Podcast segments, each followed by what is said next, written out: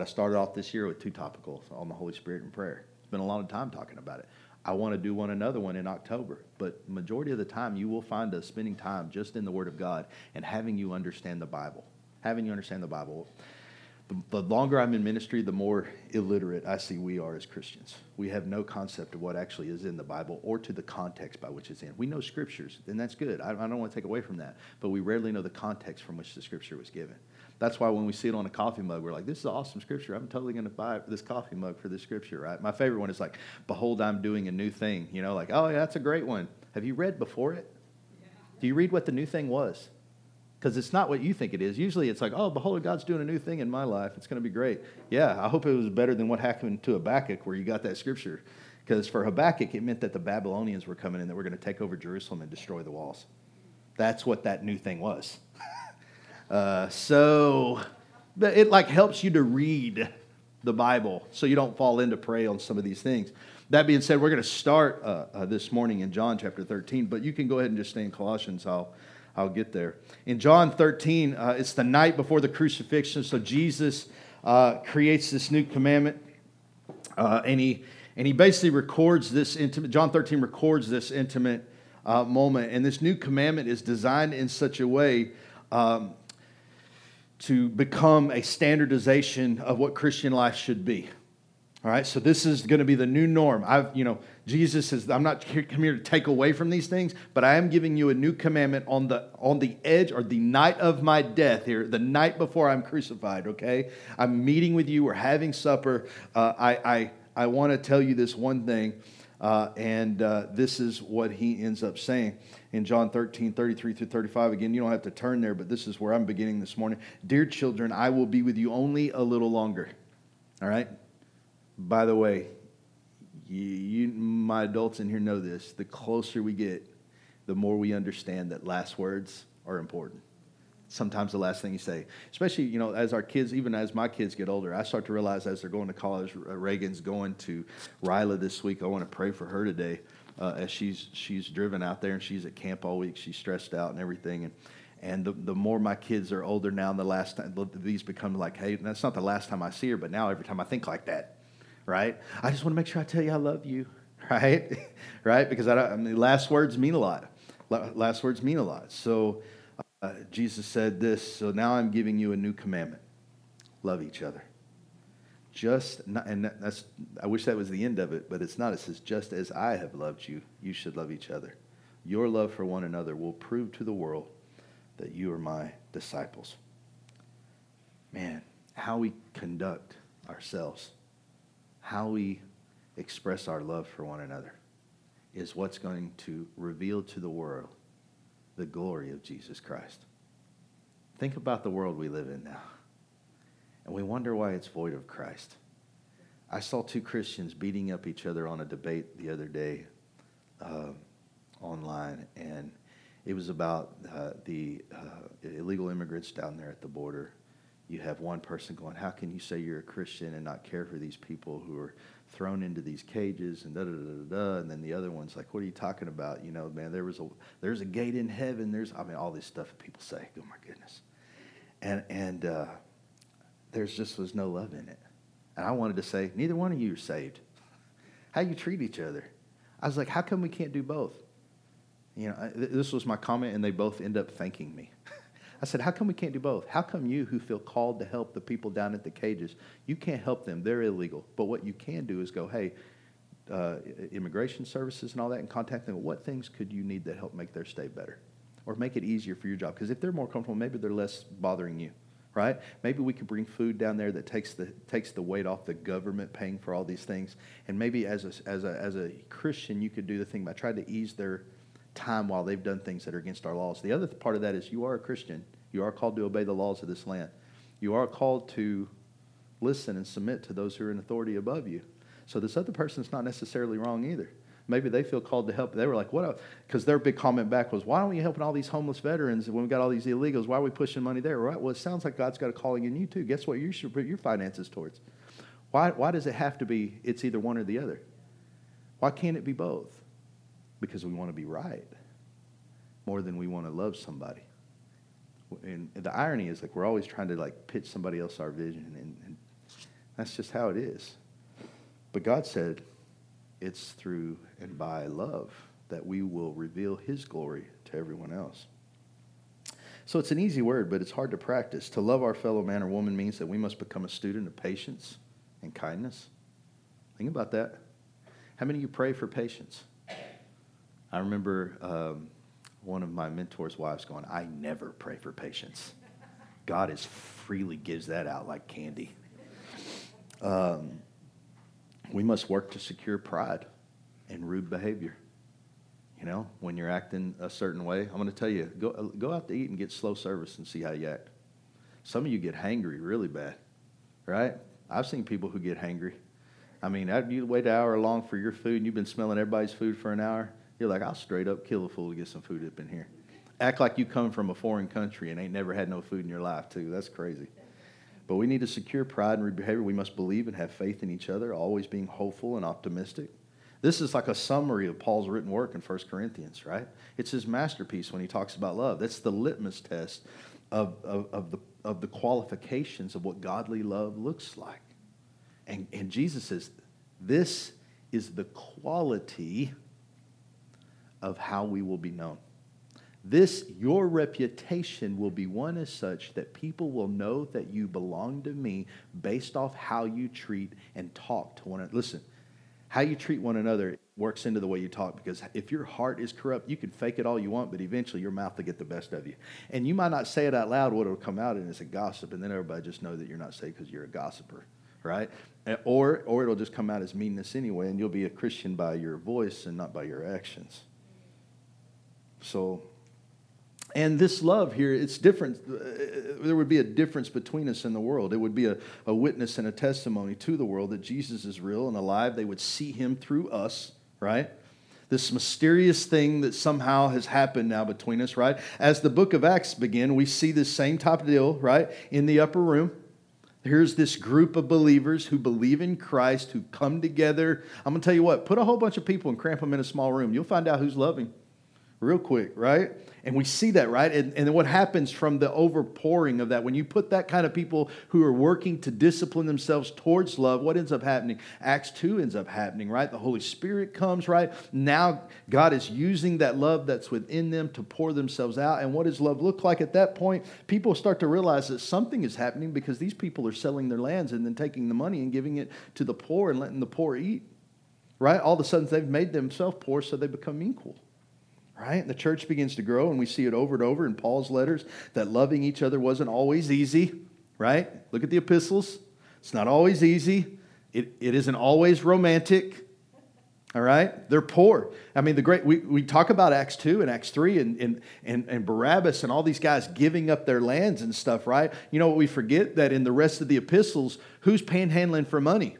Jerusalem, because they're poor. They gave all their money away right? So all the wealthy people who had money, they just gave it all away. So now there's no money because they spent it all because there's always going to be poor, right? And so Paul's going around going, I'm taking collections for home base. Home base is not doing so well because they gave all their money up for the poor. But if they hadn't, there wouldn't be no other bases. All right, so it's not a bad thing. It's the sovereignty of God at work. All right, it was meant to be. Welcome to revival. Right? The church begins to face difficulties in navigating this new commandment. And so Paul goes to work defining love, 1 Corinthians 13, right? Explaining how this whole thing is going to work, this new command works. He goes to work in every heart of believer, in every aspect of relational connection. And in the Colossians, it's no exception. He spends literally uh, uh, the majority of his time in the first three chapters just discussing the fact that you're transformed, right? Which is, you know what it's to say? What does that imply? If he has to spend three chapters, go, go back and read what the, we've studied. We've almost repeated ourselves three times about transforming us into a new creation. What do you think the Colossians struggled with? They were Christian by mouth, but not by action, not by deed, right? Because they weren't acting in such a way that showed the transformed life. So when I see that into somebody, I preach to it, right? When a pastor sees sin in the congregation, what does he end up doing? He preaches to it. We address the issue, we address the problem. You know, we see disease, we go to disease, we try to destroy disease, we get the disease out, right? Period. That's how it works. And so, for Paul being in Colossians, looking at Colossians, it's implied that Paul is dealing with the people who love to say that they're Christian, who are benefiting from being a Christian. They say it with their mouth, but unfortunately, their lives do not live in such a way that really shows their Christianity. Well, what would that look like? Well, it starts out with the very first easy one, John 13. Do they have love for one another? Is there a lot of gossiping? Is there a lot of backbiting? What do the what are, what do the relationships look like inside the church? I mean, these are questions that should be valid questions you should ask to the Colossian church. Something has got back to Paul that says, "Hey, these guys are struggling. These guys are not only struggling in loving each other, but they're struggling in their marriages. They're struggling in their relationship with their kids. They're struggling in their workplace. They're, str- they're struggling to identify and understand how to love other people." Even themselves. The transformed life is a struggle for them. And this is where we're at in Colossians 3 at verse 18. And I'm going to read all the way into the very first verse of chapter 4.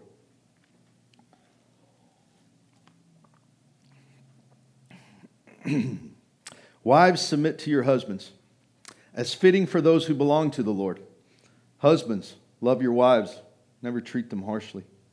Children, always obey your parents, for this pleases the Lord. Fathers, do not aggravate your children, or they'll become discouraged. Slaves, obey your earthly masters in everything you do. Try to please them all the time, not just when they're watching you.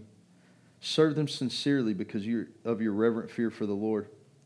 Work willingly at whatever you do, as though you were working for the Lord rather than for people Remember that the Lord will give you an inheritance as your reward, and, and that the master you are serving is Christ. But if you do what is wrong, you will be paid back for the wrong you have done, for God has no favorites. Masters, be just and fair to your slaves. Remember that you also have a master in heaven. Let's pray real quick, Father. Just, Lord, we take this time now, and as we have planted your word, the word we were uh, meant to be at today and arrive to today, by your sovereign will, Lord, I would pray now that this word would transform itself within our heart. That it would start out, it might start out as a seed, Lord, but as we plant, Lord, you water, God, it will grow. And you will allow it to shape us, shape our way of thinking, and bring us understanding and wisdom that's beyond this world. In Jesus' name, amen. So, individually, we're to love each other. This is the new commandment. This is literally Jesus' last request before the cross, but it's a hard one for us, mainly because of our selfishness, right? Our self centered heart works against us daily. It shows up in all other areas of our relational connection as well. It shows up at our, uh, uh, uh, uh in our marriages, it shows up in our kids, it shows up in our workplace, and apparently this was the case also for the Colossians. Uh, which, by the way, one of the reasons I love reading a lot about the epistles or the letters to the churches because the fact is that they're normal, right? I mean, that's what it shows us, right? There, there's this, there's a time, and, and quite often as pastors, uh, if we're not careful, we'll romanticize the Bible. Well, man, the Bible back in those days, it was perfect. Man, you are out of your mind. It is nowhere near perfect. Man, most of the Bible's telling us everywhere we've done wrong. If you don't find the depravity of men in the Bible, you are totally have not read the Bible. It is, it is full of messed up situations and messed up issues. And this is one of them right here, right? Which, by the way, that just gives me hope that God's still working with the people who don't have it right. They don't have it all together, right? These were some of the first churches, and they still don't have it right. There's a lot to learn, right? So Paul begins with marriages. And I think it's a great place to start. There's a great misconception uh, uh, one thing, I, I, as I study here, there's a great misconception in the statistics of divorce uh, of Christian couples. I came across a study done by Focus on the Family um, that had to look into these statistics that reveal that the divorce rate in the world and the church were you know, relatively the same. They wanted to look into some of that because there's some that say, well, it's not 50 50, it's more like uh, uh, it's more like 65 or whatever like that. We actually do a lot better. But they discovered one thing I thought was interesting that the majority of Christian divorces were couples who identified as Christians, but not necessarily as practicing disciples, nor did they attend regularly to church. That's what they found out. They were looking at, so they wanted to look into some of this. Why is it that people are saying they're Christians and they're getting divorced, and, and what is happening there? Well, like, number one is like they are Christian mostly by voice, like mostly by their mouth. They say it, but they're not it, right? By the way, are we not seeing that in Colossians? This whole idea of I got to teach you about the transforming power. Why? Because you're saying that you're saved and you're you're talking the right talk, but I'm not seeing it in your actions, you know? I'm not seeing it. You're not, you're not being nice to the waitress. You're not being nice to your neighbor. You're not loving others like you should. You're still all about you. I haven't seen the shift in your life. You know, repentance or to return means to turn around to go another that's the whole idea of transformation. I am transformed. This is the old me. Now it's the new me. It's a totally different person. You should be acting different talking different walking different. I know it's not easy. That's a process you know. Sometimes some people are big boats some people are small boats. What i mean by that is whip a bass boat around you can get around pretty quick. Whip a, a, a, a, a carnival cruise thing around you can be out there a while. It's going to take a long time to whip that thing around all right? Those things just don't turn around on the dime like that. It, it, takes time. And I get that, and there's a process. But there is this same thing that's kind of happening here in the Colossians church. They also found out that marriage success in the church, they were directly related to couples who attended church regularly and were actively involved in a prayer life together. Majority of successful marriages involve couples who prayed together and attended church together. In other words, those who were proactive in learning, growing, and maturing in Christ were more likely to succeed, to succeed in loving one another in Christ. This is why you have to be active with the body of believers. Listen, nope. Church will never be, church attendance will never be or equal salvation. But it's, it is not smart, dare I say dumb, to not be active in a church, some form of church. By the way, let's define that. Church is a body of believers that come together and worship Jesus Christ. Right? I don't care how you get that done. Whether it's in a home, whether it's in a tiny place like this, whether it's in a big church, you need to be with a group of believers, right, who worship and believe and want to grow, mature, and learn in Christ. That is the church, right? People who do that, people who do that are successful in their relationships. Period period because you're being transformed into you spent the first that's the whole first three chapters. You're transformed into christ. You're being christ now to others. In stepping forward in this area paul's straightforward with the role of a wife. He says that she should submit to your husband. Submission. Now there's no easy word right? Right? I just i didn't even want to look over to my wife right when i said that word. I know i didn't want to. I was like i tried not to and then i was like going to so the very word begin like begs rebellion from the flesh, just about. I mean, I, I could tell you somebody's like, "We need you to submit." I'm like, "I will show you submission." You know, like, like I mean, just the very word just like begs it out of me, submission, uh, because to submit means to yield to another one's uh, to another person's admonition or advice. And I'm not sure how that uh, that the flesh is wired like that to submit at times. Submission is usually feels something forced or rarely is done voluntarily. And yet, here is Paul asking wives to submit to their husbands. And this isn't Paul's first rodeo with this statement, right? No, he's provided this. This ain't like, by the way, it's like not the only church. Like, oh, the Colossian church struggled with marriages. Uh uh-uh. uh Man, so did the Ephesian church. Ephesians chapter 5, you don't have to turn to it, but verse 22 through 24 says, For wives, this means submit to your husbands as to the Lord. For your husband is the head of his wife, as Christ is the head of the church. He is the Savior of his body, the church. As the church submits to Christ, so wives should submit to your husbands in everything. It's not the first place, right? So wives are to submit to their husbands as they would unto the Lord. And this isn't to say that your husband is Lord over you. All right, guys, you don't get to use that as an excuse. All right? But just as you were called to serve him as joyfully, as faithfully as you would to the Lord. That's what he's saying right? This doesn't make you less. Actually, quite the contrary. Your life becomes the testimony of Jesus to your husband. Because, man, he was king and could have lorded it over all, but he chose the role of a servant, of a submission, and submitted himself to everyone else. Right? As Christ faithfully served and submitted, though he didn't have to, he became the walking testimony, and so will you. So will you. King Lemuel's mother once sat down uh, the, the young king and explained to him what a good godly wife would look like. I don't know if you've heard of King Lemuel. Uh, so when the time came to go find one, he would know what to look for.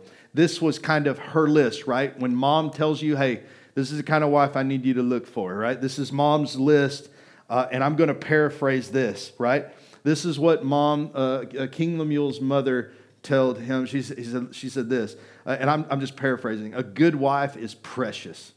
Because her husband can trust her. All right. She will enrich your husband's life. She sows seeds of goodness. She is busy in the day, uh, uh, the day to day stuff that creates a better home for the family. She's a hard worker and she thinks of everyone in her household. She's wise in her words and is smart about what she says. She is strong and her hope is always in the Lord. Because of this, she is the prize of the house. All right, now that's me paraphrasing it, right? But that sounds about right. That sounds like an awesome way of saying this is what a good wife would look like, right? That's also called, uh, if you hadn't guessed it, Proverbs 31. That's where that comes from. That's, that's God who decided, you know what? This was good advice. Let's go ahead and leave that in the book, right? So that men, when they're looking for a wife, this is what you should be looking for a wife like this that when she lives in such a way, when she lives in this submission, as serving faithfully as she would unto the Lord, she becomes the most valuable possession in the home.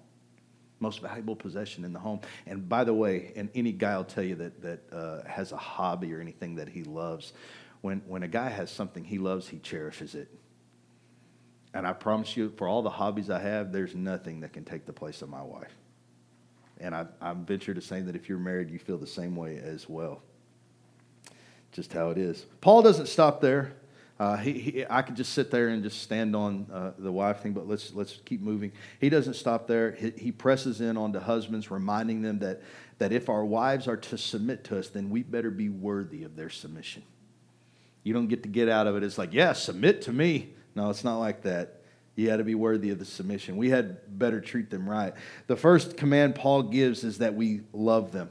Now, again, this same love, Paul's already defined in 1 Corinthians 13, one that's patient and kind and never rude and never boastful. He's already described what this thing is. This same love that sacrifices and is willing to die for her. Again, in Ephesians, Paul talks about this again, verse 25 to 33. He says, For husbands, this means Love your wives just as Christ loved the church. He gave up his life for her to make her holy and clean, washed by the cleansing of God's word. He did this to present her to himself as a glorious church without spot or wrinkle or any other blemish. Instead, she will be holy and without fault. In the same way, husbands ought to love their wives as they love their own bodies. For a man who loves his wife actually shows love for himself. No one hates his own body, but feeds and cares for it, just as Christ cares for the church.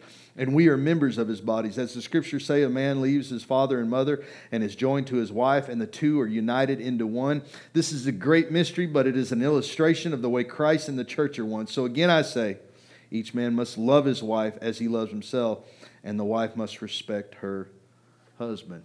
I think it's interesting that it twice it's just like a sentence. Wives submit to your husband, but husbands, you better dang well be right. Da, da, da. I mean, he's got like a whole list of stuff we better be. I think that's interesting that how qualifications for a husband is this, qualification for the wife is this. Like that's messed up. But that's how it is. If you want the wife to submit to you and you want to be the you you you want this prize, by gosh, you better treat her right. You better be right yourself. You better understand what's being asked of you. If you want her to submit and be in submission and live in submission to you, you better love her like Christ loved the church. I think that's pretty explicit. We're to treat our wives as if they're the single most important thing in our life. We're to be willing to die for them. We are to view them as an extension of our own body. You take a shower every day, you clean yourself, you take care of yourself. Your wife is an extension of you. As you care for yourself, you must equally take care of her. As a matter of fact, the more you study the work of marriage, the more you'll see the greater responsibility is placed on men as the head. There's a greater responsibility there. He must be willing to give up his own life. He must be willing to sacrifice. He must endure for her. A man's reputation, listen, is judged by how well he treats his wife. Period. I don't care what kind of man you are. Let somebody find out you're a womanizer. Let somebody find out you, you beat your wife or talk bad about your wife. Can I tell you right now, one of the things, I didn't even have to be a Christian to know this. My wife will tell you this is true.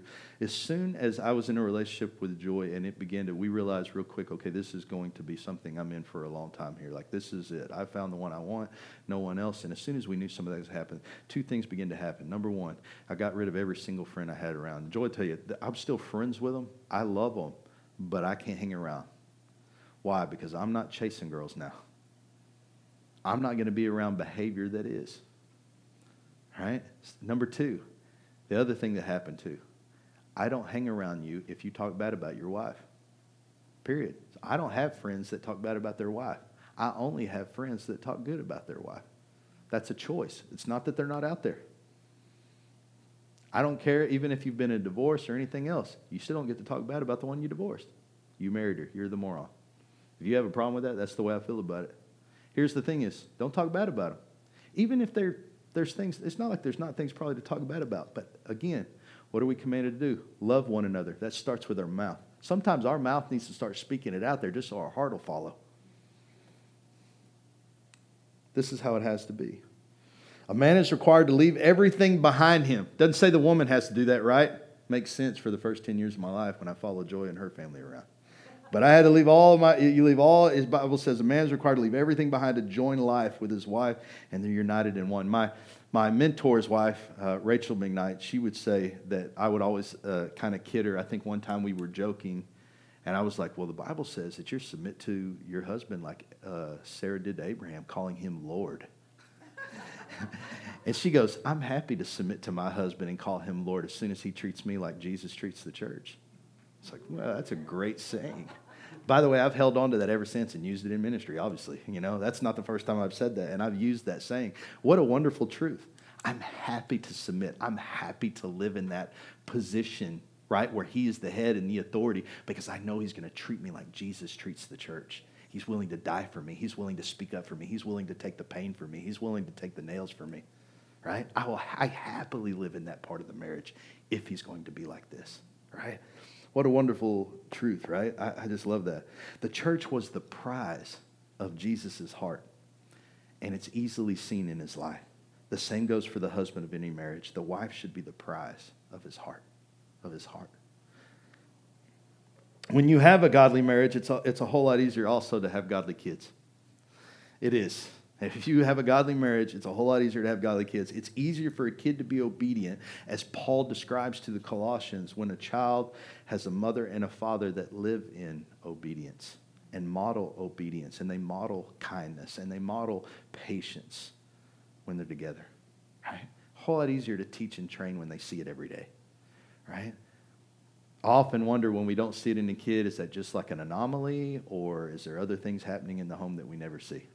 That's what I often wonder. I think the biggest thing I know for as a pastor for me, uh, uh, having kids that have been around a lot of ministry, my biggest fear is that I always uh, have really tried hard. The same guy you see right here is the same guy talking to you at your tables, the same guy that you've been to my, most everybody here has been to my house, if not everybody. The same guy, right?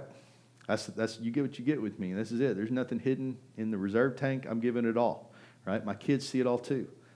I there's times where I've been wrong to my kids and I've had to go say, hey, I'm sorry. The way I behaved was wrong. The way, and they need to see it when I say it to my wife too.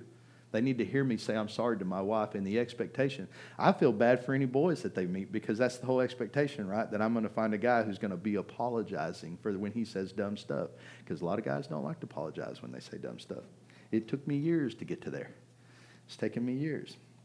When the home is good, often other areas can be good as well. So Paul goes from dealing with these relational connections. There's obviously these issues, these platforms between being transformed or are they not transformed. This has worked its way into people's marriages. Do we see it happening in the marriage? So he's reminding them, listen, this is what a good wife is. This is what a good husband is. When you have these two good things together, it produces good kids. But also, that's not the only place of influence where John 13 is carried out. Where else is it carried out? It's into the workplace People see you there. Yeah. So Paul starts in as slaves, and while there's still slavery in the world, we aren't really faced with that here in America. However, the principle flies really nicely in the workplace. Some of you probably still feel like I'm pretty much a slave at where I work. No. Uh, truthfully, I can only say I've been a slave once, and I voluntarily slaved. And uh, there's maybe a couple other of us in here who've been a slave for a few years where you've signed your life away and, and you became a piece of property. I have done that uh, United States Marine Corps. Uh, this is how you know that you're an actual slave and a piece of property. Get a sunburn in the military. You know what that's called? Defacing government property. I'm not joking. You, you literally can get in trouble for a sunburn. If it keeps you from doing the job for which they or wanted you for, you hire you, you joined, you signed with them. If it keeps you from doing it, that's it. They're gonna you're in trouble just like that because you've defaced government property you've damaged government goods. So, for real, the workplace is pretty close, like right. Once, once again, so we go to the workplace, we see this. Once more, the word says obey. Keeps popping up. Hard word, right? From marriage to parenting, and now to where we work. Listen, I'm doing no good just to obey at home, okay? You know, right? I mean, sometimes it feels that way, right? Now I got to go there and I got to go and obey everything at, at work. Yeah. How we live out this love is bigger than we think. It's bigger than we think, right? It is literally, or it should be, found in every part of our life. John 13, this last command, listen, he's like, listen, I'm about to go to the cross. I'm about to do all this thing for you. I'm just asking you this one thing. Really? Like, hey, can you, if, if, right before I die, will you just promise me this one thing? Will you just love one another? And you're like, oh, yeah, I totally got you. But I don't really got you. Like, I'm going to struggle to do this the whole life. I'm probably going to forget out of all the Christian stuff I probably do in my life, I'm probably going to forget that loving one another is pretty important. Like literally was Jesus' last few last words here before he goes to love one another. One of the last commands you're going to see before it's time for him to go to the cross. Love one another. Love one another, right? How we live it out is bigger than we think. Uh, we must constantly realize that we're working for the Lord in everything we do. It's not just for men. There's a sovereignty of God that's bigger than this. There's a sovereignty of God that's bigger than this. Since we have kingdom eyes, or we should be having kingdom eyes. We talked about this on Sunday, right? We have kingdom eyes that understand God, that's placed us right where we need to be. Sometimes that's not fun for us. Sometimes it is not convenient for us. All right? It just isn't. Right now, I'm ready to be done with carrying children's ministry stuff back and forth. It's not convenient, but the sovereignty of God is working at something, and I don't know what it is. He is definitely not on my clock. I've not got God on my clock yet but he's working something out, and I have to believe that. I have to believe that God is working it out. And you know what? You know, one of the things we even discovered with Job, that went on for three years. That's not convenient for Job. This whole back and forth between God went on for three years in Job's life, but it was the sovereignty of God at work. How could Job, you think Job was just like, well, I'm going to wake up and put the armor of God on. That's going to keep the devil off. Not when God's saying it's okay if the devil can come. Think, do you remember the conversation in chapter one? The devil goes, How can I approach him if, if you keep him in a hedge of protection? He goes, Take that thing away and see what happens. God says, Okay, I'll take it away, but here are the ground rules. Right? Great, God. Thanks for being my friend, bro. Right? I mean, just let's be honest. If we're going to talk honestly about the, the, the conversation that's taking place, right? But the sovereignty of God's at work in Job's life.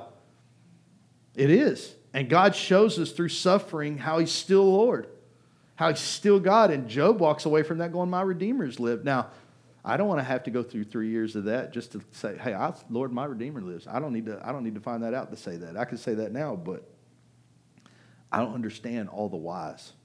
And I'm not sure I'm ever going to. At some point, I have to be like the Hebrew faithful ones and just like, I trusted even when I didn't see it, right?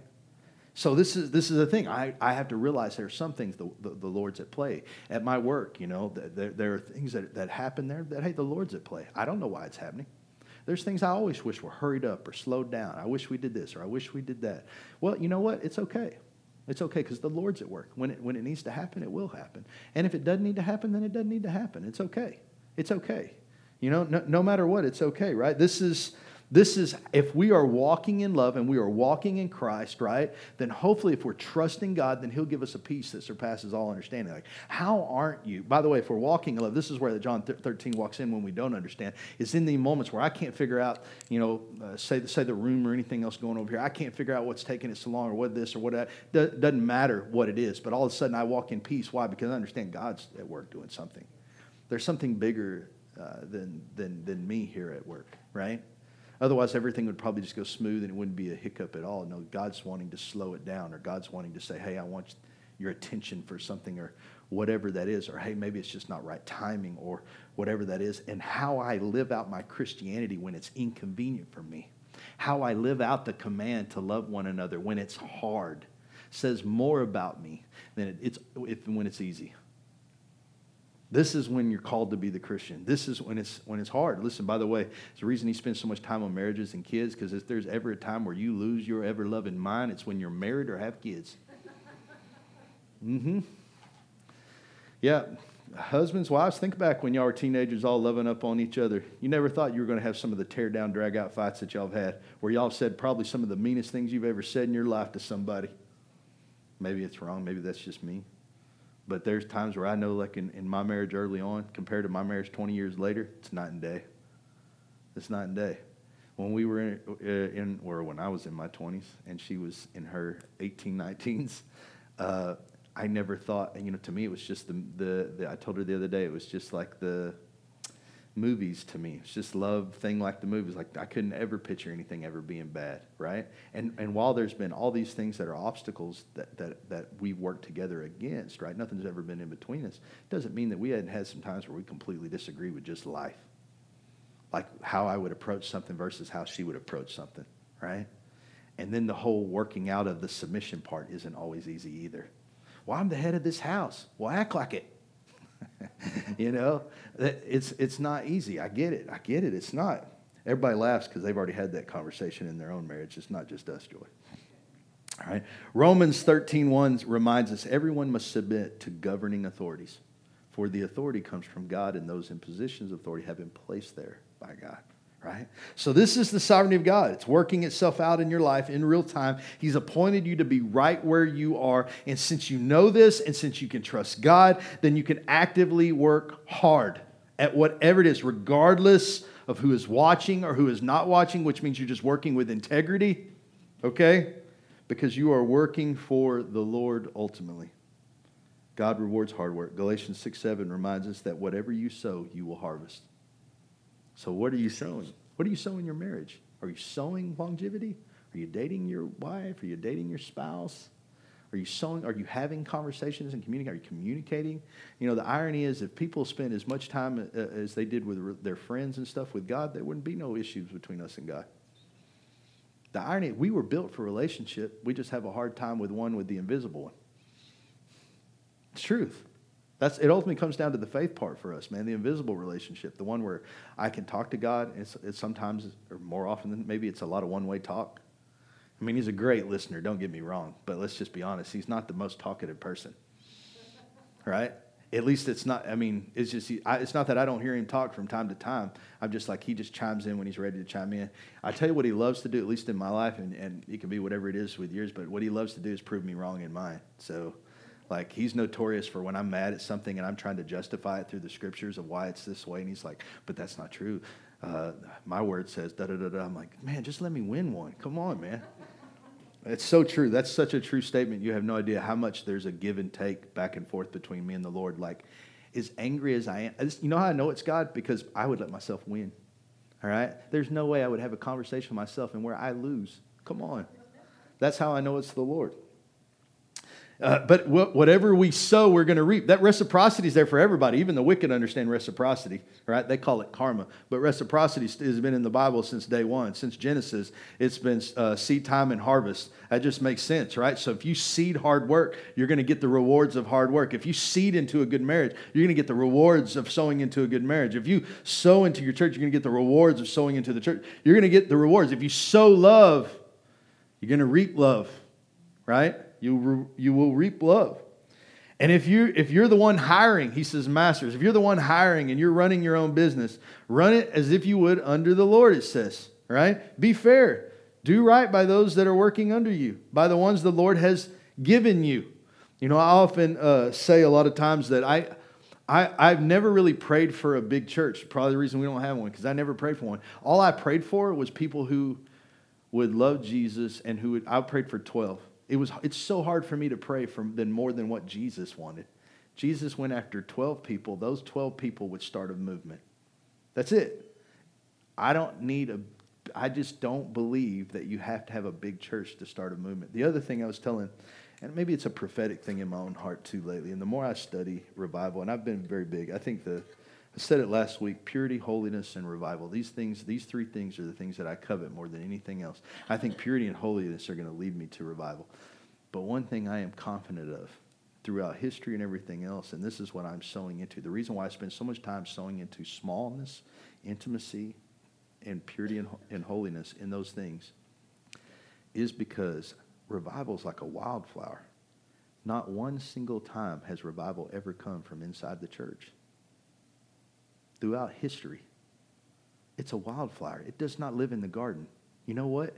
You don't I can't find the seed that sows it.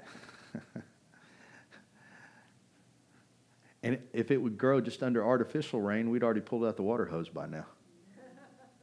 But it don't. It can tell the difference between the water hose and rain. And it can tell the difference when it's trying to be cultivated versus just growing out wherever the soil's right. If you look at it, it's always the individual. It's never a group, never organized group. Revival never comes to an organized group. It always comes to small, something small, one individual, and then one or two more, and then one or two more.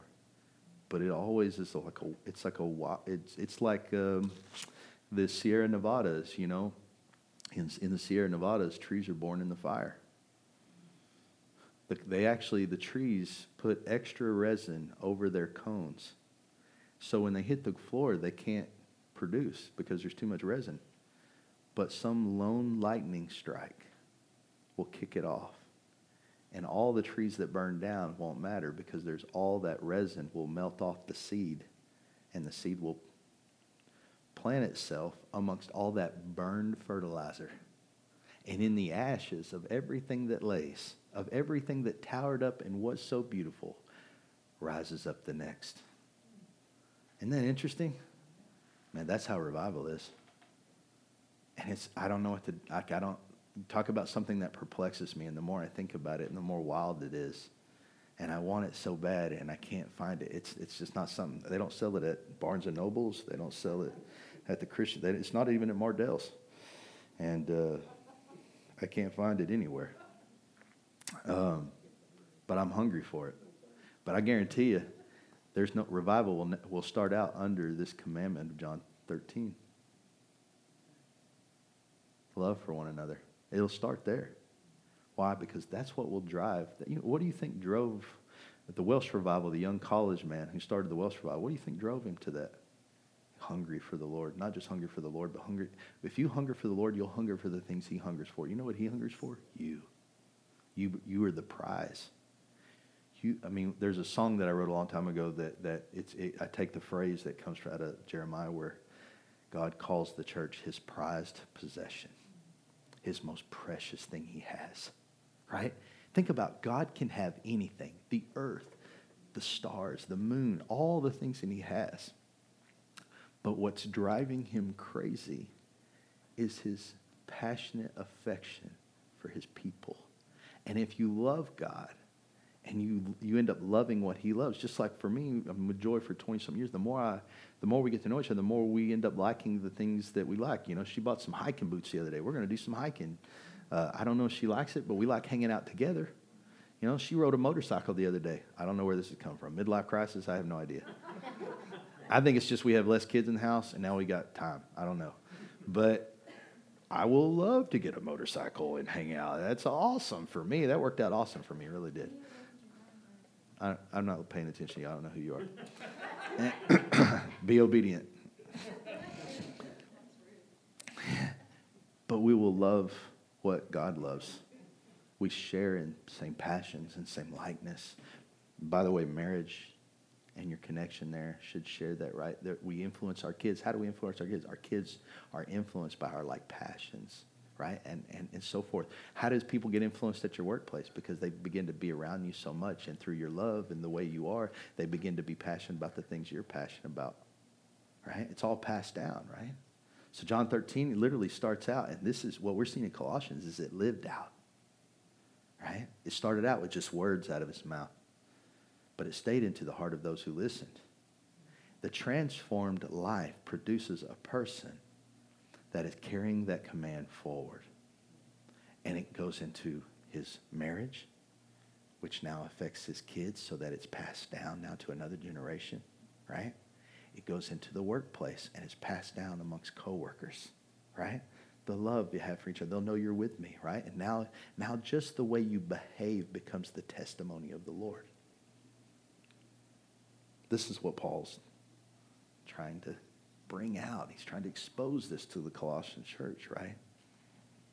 All of this is just to fulfill, think about it, his dying request, a last command that we love one another as he has loved us.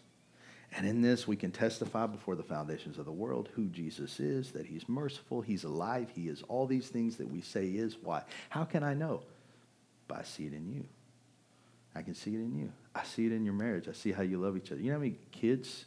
One of the great things about youth ministry that, that even was good for our relationship is, um, you know, I, I said this a lot. You know, the Lord showed me that I could be a father to a lot of these kids. You know, well, what's that mean? That means Joy becomes mom. Right? And you know what else we did? We modeled what a good marriage looked like.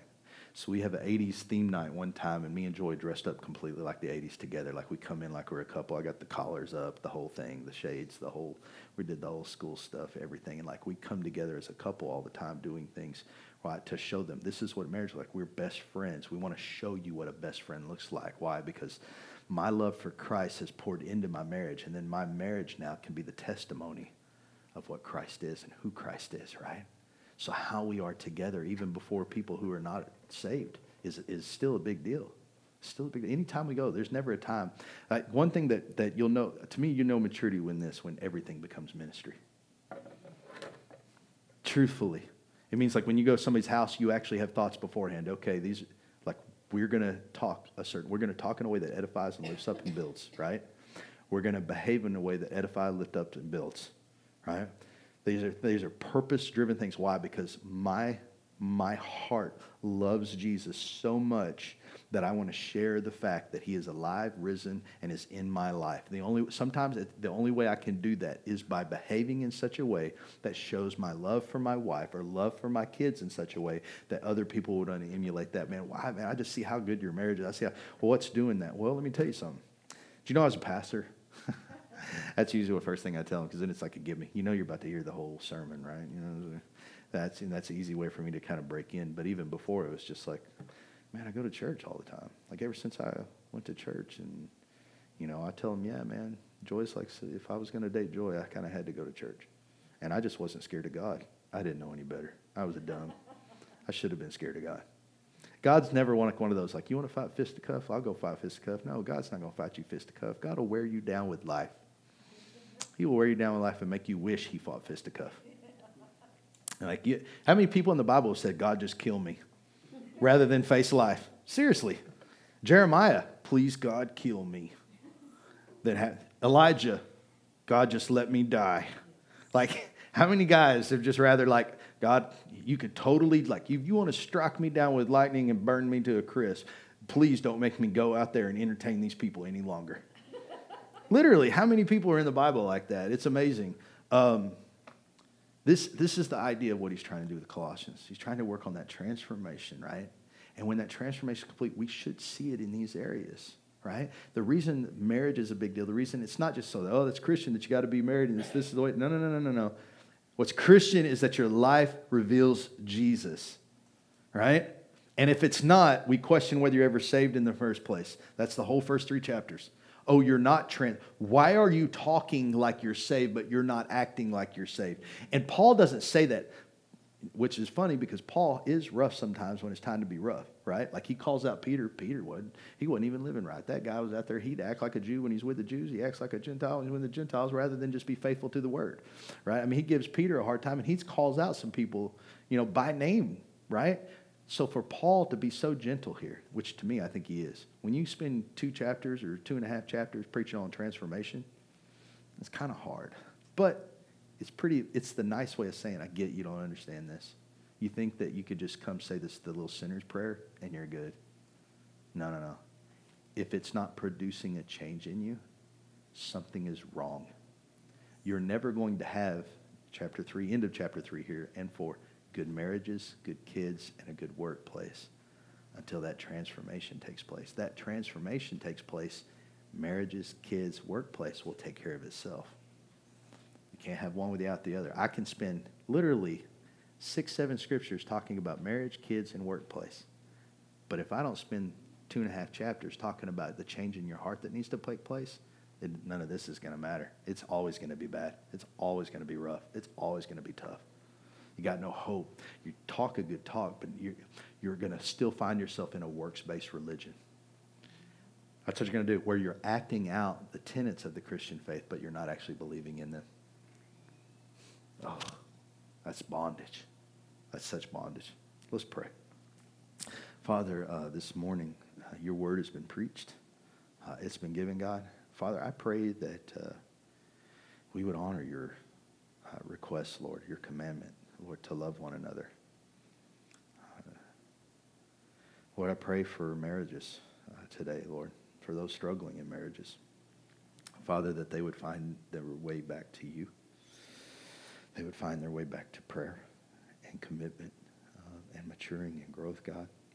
Father, I pray for children right now who maybe don't have parents or maybe parents that are not in a way that is good, Lord, and, and maybe they're just not living right, Lord. I pray that they would find their way to godly parents, whether that's somebody in the church or a mentor, Lord. And Father, I pray for open doors for them in those areas, God. Lord, I pray for our workplaces, Lord, that the love we have, the love that you've given us, God, is a love that we share there. And we do it in a way uh, that represents you um, correctly and brings glory to you uh, and not anger or misunderstanding. Use the seed, use the word today, God, to bring us wisdom and spiritual growth. Lord, that uh, we give life to new seed and we watch it plant and grow. And Lord, tell us when it's time to move out of the way, Lord, so that they may grow higher than we are. Father, give all this to you in Jesus' name. Amen. Amen. Love you guys. What do we figure?